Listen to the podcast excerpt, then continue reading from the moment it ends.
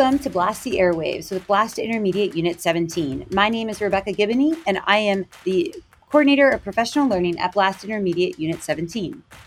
Here at Blast, we strive to transform lives and communities through educational services. For this season of Blast the Airwaves, we have a special guest co host who is working to create and sustain pathways to employment in our region by uniting her community around common goals in STEM learning. This season's guests come from nine counties total, representing different local industries all across northeastern and central Pennsylvania. I'd like to introduce you to Alexandra Konsor Grushinsky, STEM Services Coordinator for NEIU 19 and current lead of NEPA STEM Ecosystem. Alexandra, welcome. Thank you for having me. I'm so excited to be able to work with you for our celebration of STEM and industry this year. Our STEM ecosystem is holding a week long series of free events and opportunities highlighting industry partners and the benefits they have in our five county region. Our hope is that by listening to the wide variety of employment opportunities available in our region from folks in our community who live it every day, we can shed a light on what's possible for our young people. Alexandra, we are so excited to partner with you in this endeavor and celebrate industry and STEM. On this podcast, we will provide you with educational solutions and resources for all, no matter the learning environment. So, teachers, administrators, students, caregivers, industry partners, everyone. What are you waiting for? What would happen if we started questioning? What if our students and educators got the opportunities to sit down with members of the community? What if we bridge that gap?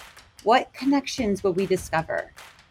I don't know about you, Alexandra, but it is time to blast the airwaves.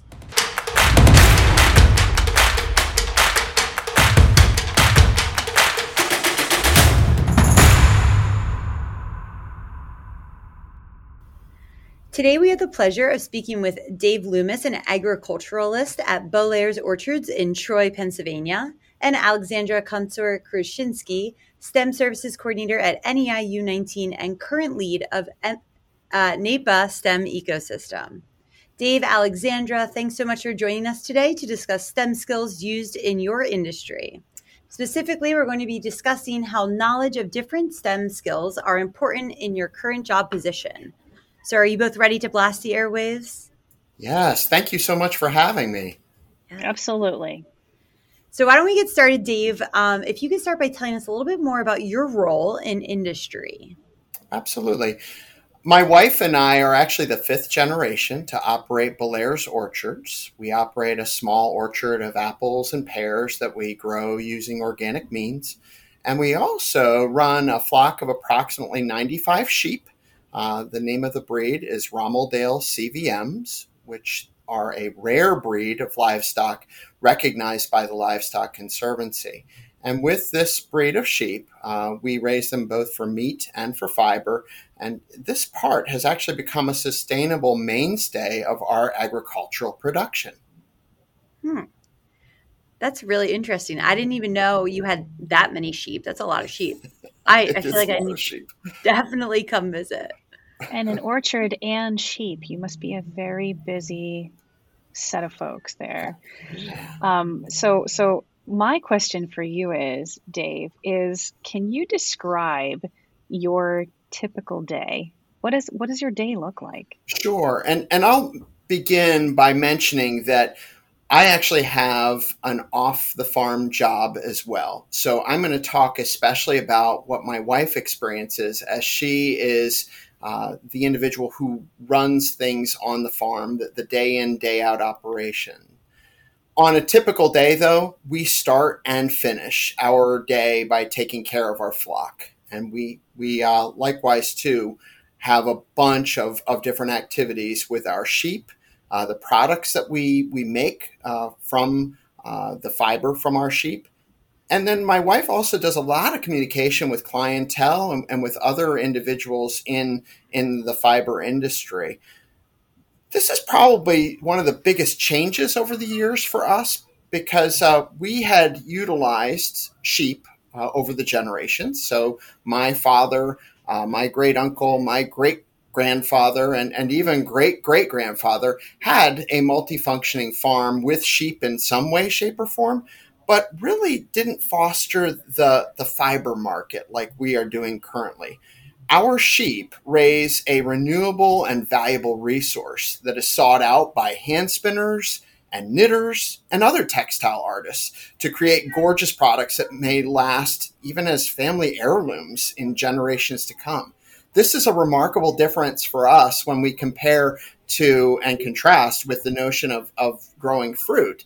Uh, which is a perishable commodity and is, is very time sensitive. And it's, it's a very welcome addition to our agricultural mainstay. Wow.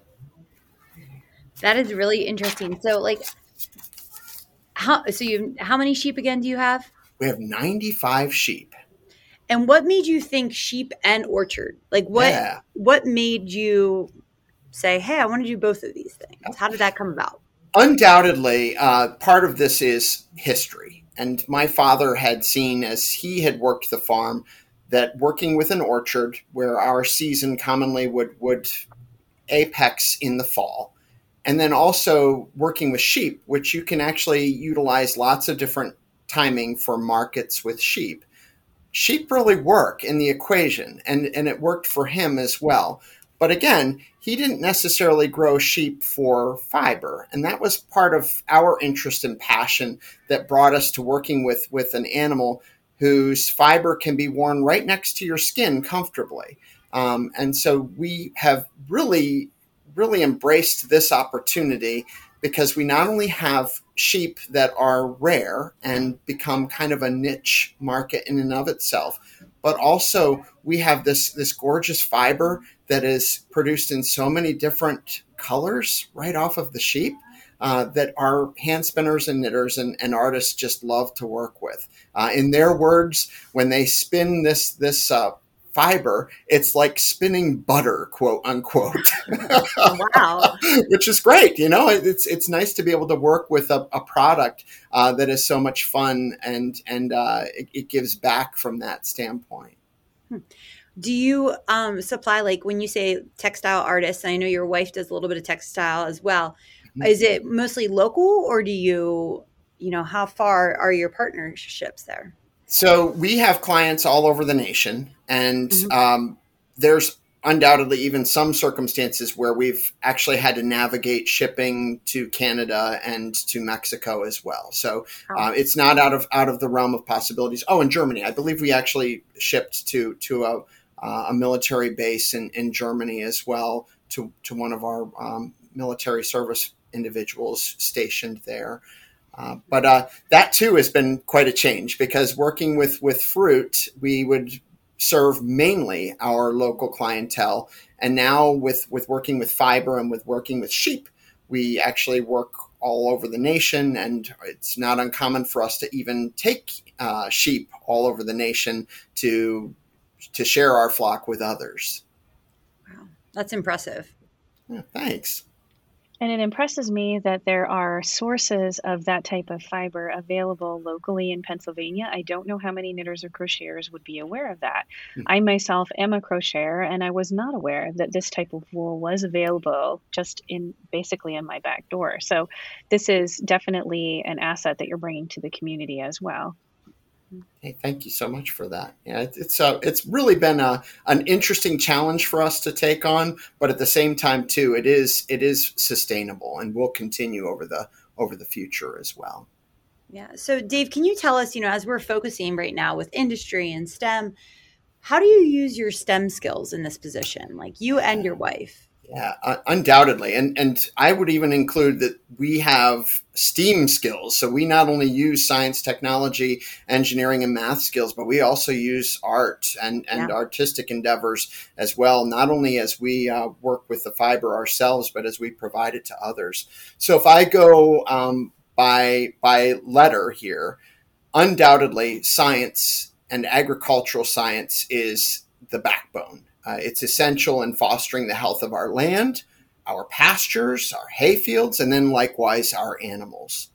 With technology, I'll speak to my wife's role again. She really utilizes technology and computer based technology to reach out to our clientele across the country and beyond. Engineering skills, are utilized when we put our material and our natural products to the test. For example, we utilize both ancient and modern mechanization to produce the products which may require trial and error for our consumers to receive our best product, whether it's as simple as a felt coaster that they can put a cold beverage on to as, as hard wearing as our dog coats, which are referred to as a wolf in sheep's clothing. Um, it's a way for us to put our, our sheep to work in providing their fiber to keep your dog warm. Textile arts then are paramount in all that we do, whether we engage in the artistic expression ourselves or we support others. And we support others who are folks who, who do their own knitting and spinning, all the way to students of Parsons School of Design who have reached out to us uh, to gather fiber for their senior project, if you will. And these individuals are all in that act of creating. And then lastly, mathematics and measurement are not only important in creating prototypes for trial and error, but it's also remarkably important in animal husbandry, like understanding mob grazing pressure on grazing paddocks and, and rotating animals for both animal and for land health. All this is so important, and it works in concert together uh, to see animals that are healthy, providing fiber that is healthy for you and I to utilize. Wow. Fascinating.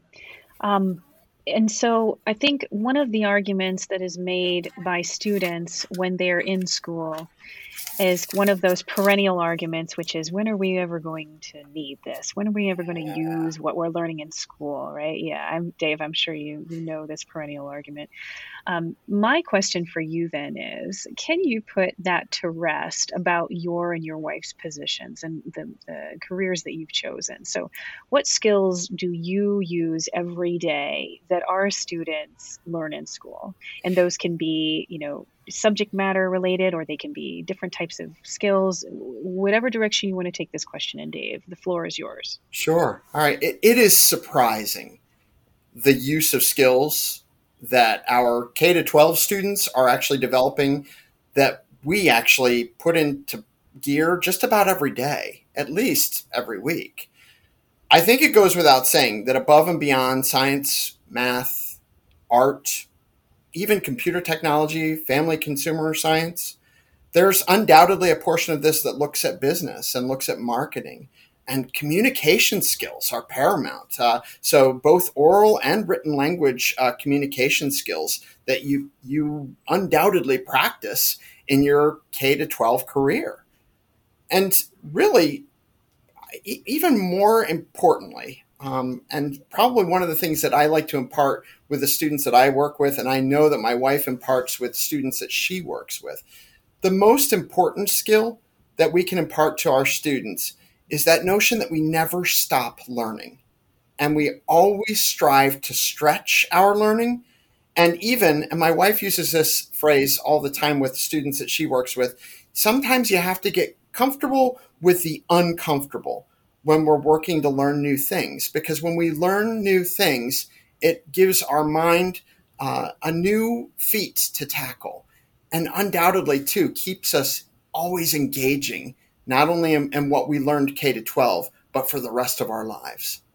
Yeah, Dave, you bring that up. I mean, I think that's great. Lexi and I always talk about that, you know, being comfortable with the uncomfortable. A lot of times in our trainings, we're pushed into our uncomfortable sometimes.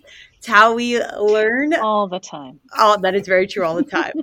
um, but, you know, what kind of training obviously this isn't something i don't know if you picked this up growing up with your grandfather your great grandfather mm-hmm. but if i'm a student and i'm like oh i heard this podcast this is really interesting what would i what steps would i start to take yeah to, to start my own farm or, or something like that to so, become an agriculturist. Yeah, uh, and undoubtedly too, there are some some remarkable obstacles that will have to be overcome to be able to have your own property with with uh, with a, a mob of animals grazing it on a regular basis. That becomes something for a, a, a learner to work towards ways to overcome those obstacles. But if you have a solid education and you have a solid foundation for learning and uh, the the willingness to learn new things, sure, there's formal programming that can be sought. Um, whether you're looking at, at textile arts or if you're looking at at keeping animals healthy and raising animals, sure, there are all kinds of programs available to individuals who want to actually work in business and and marketing and, and franchising as well as as entrepreneurship ideals.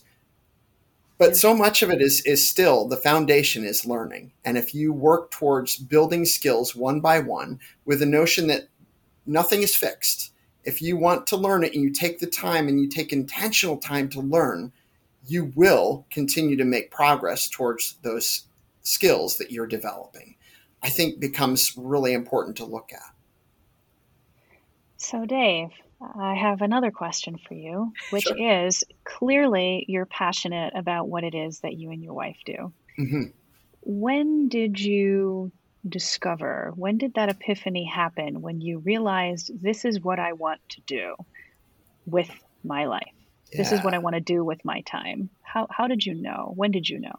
Sure, that, that's a huge question. You know, when it came to to being a part of the fifth generation fifth generation of agriculturalists to run our orchard. Undoubtedly, I had all kinds of thoughts growing up uh, with, well, maybe someday I'll do this. Maybe I'll actually make this my livelihood. Um, and that was something that, that came about there. But the biggest change, and probably the most refreshing change, was moving more so into the textile industry. And I think my wife and I, when I started my career in, in education, we were always talking about so what are ways in which we can actually contribute in a, in a greater way with with the resources that we have? And then likewise too can can build something that we really will enjoy um, producing but also feel good about when we go to bed at night that we've we've seen a, a hard day's work come to an end and a hard day's work is coming next. Um, and i think that that's really what's helped us not only propel us into this this avenue but also keeps us going, keeps us going each and every day, and keeps us moving in different directions with this towards making our enterprise sustainable over the course of time so that additional generations may be able to take part in this as well. Thank you, Dave. It's good to hear um, many folks, as I'm sure you're aware, are not choosing farming. Many of mm. our young people are not choosing agriculture as a career. And it's great to know that this is a, a space that's alive and well, and that there's still a lot of vibrancy there that can interest a lot of our young people. Oh, thank you so much. Yeah. And so, Dave, we're going to do one of my, and this I did not prep you for. Okay. But we're going to do one of my favorite parts. It's called the Blast Five. And um, we're just going to ask you not five different questions, but if you were to list off the top five skills someone needs in your industry, can you tell us top five skills? Okay. So, undoubtedly, hard work is one of them. You need to be willing to to work in in a feverish manner at times when it comes to bringing in a crop or being able to, to actually work with animals and in extremely long day and long time frame commitments. Absolutely. Likewise, too, the, the willingness to learn is undoubtedly one of one of the most important features, and that would be probably my, my second top uh, feature here too. Being able to to work with and manage your time in a way that's efficient becomes huge uh, from the standpoint of you heard me say I, I work off of the farm and so when when i get back to the farm my time needs to be planned out sometimes to to the minute uh, to be able to get things accomplished within that time frame mm-hmm. school-based skills that we learn uh, k to 12 are are undoubtedly um, something that that not only brings about that foundation for learning, but undoubtedly too um, helps us continue our learning over the course of time. And then lastly, when it comes to agriculture, um, one of the one of the skills that I really see that is so important for students to recognize is that you're part of something much larger than yourself. you're not only taking care of yourself and your family, you're taking care of a group of animals. And even more so than that, it is taking care of the land in ways that are respectful and working with with uh, with the land and your resources in ways that will continuously generate um, positive uh, flow and energy. And I think that that too would be would be probably my fifth skill, and it's undoubtedly uh, intertwined with with many of the others. Yeah, those are great top five skills that I think are evident in everything that you just described to us today. Um, if someone is listening to this podcast and they're like, "Wow, this is really cool. I want to like learn more about his orchard," or is there any way? Are you on on the web? How do they learn more about you and what you do? Yeah. So undoubtedly, we, we can have folks turn to our website, which is belairesorchards.com. But also, above and beyond that, if you're interested in learning more about sheep, if you're lear- interested in learning more about rare livestock, uh, there's actually an organization called the Livestock Conservancy uh, who have a very active website. Um, if you're interested in learning about more about the sheep that we raise, uh, there is an active website for uh, the National Romeldale Conservancy. So there's lots of ways for you to gather information. And also on our website, we do have uh, the option where folks can reach out to us directly and can gather additional information from us, whether it's about our sheep or whether it's uh, the way in which we raise our our fruit. Um, undoubtedly, there's ways that you can you can talk with us more, and we're always interested in, in helping individuals move and stretch in, in directions that um, are comparable to what we're doing in, in our day to day agricultural lives. Yes. Well, thank you, Dave, so much. It has been a blast blasting the airwaves with you, no pun intended. Same with you, Alexandra. We celebrate you, Dave, and everything that you do in STEM every day, especially today. And again, thank you for taking some time to connect with us and our listeners. It was a pleasure to have you on the podcast. Please take care, and I'm sure we will be talking soon. All right. Hey, thank you so much. Thanks, Dave. We would like to thank you for blasting the airwaves with us today. If you like the show, please subscribe or leave a review. If you want to know more, check out www.iu17.org for further resources and show notes.